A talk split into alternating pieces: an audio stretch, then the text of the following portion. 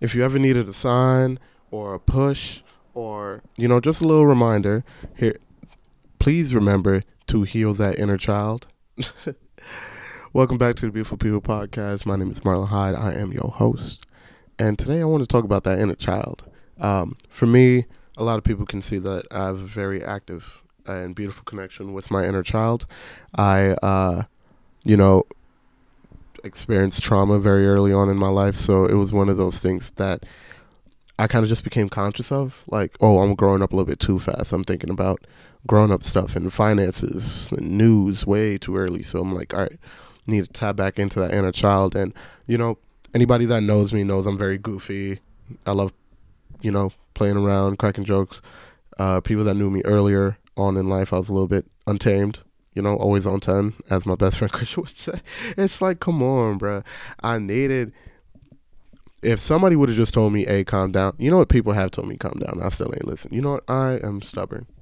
It's hereditary, but that's that's neither here or there. Uh, that inner child in me is just like an excited, curious kid, and that's the reason behind half the stuff that I do, and really heal that inner child. Go to the amusement park as an adult. Go buy yourself a you know, buy yourself some street food when you're feeling it. Go buy some new clothes when you're feeling, you know, upset. But you know, you could do it a financially responsible way. You know, you don't have to go to Dior when you're upset. You can go to a thrift shop. You know, you know, there's ways how to peacefully indulge, and that's you know, moderately d- indulge. You know, I'm just trying to I'm trying to find the term for it, but I don't even know if there's a term for it. You know, for me, as I got older, I started buying myself Christmas gifts because you could ask my parents this too. There was a point in time I stopped asking for Christmas gifts because I was aware of how much money we had and I was like, you know what?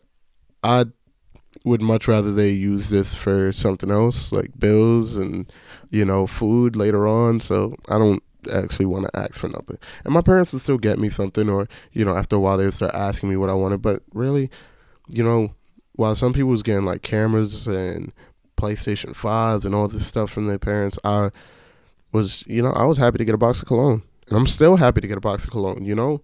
You know, my parents, they gave me everything that they could have in their life.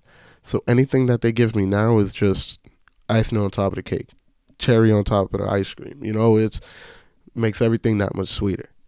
So, you know, practice you know, within a gratitude, practice gratitude, and within a reasonable range, indulge in life. Treat that inner child in you with all the, you know, anything, everything that you could. Just think about if you were a child, what what would you want? And honestly, that's going to be the poll question for today. When you were a kid, what was the one thing that you really wanted more than anything?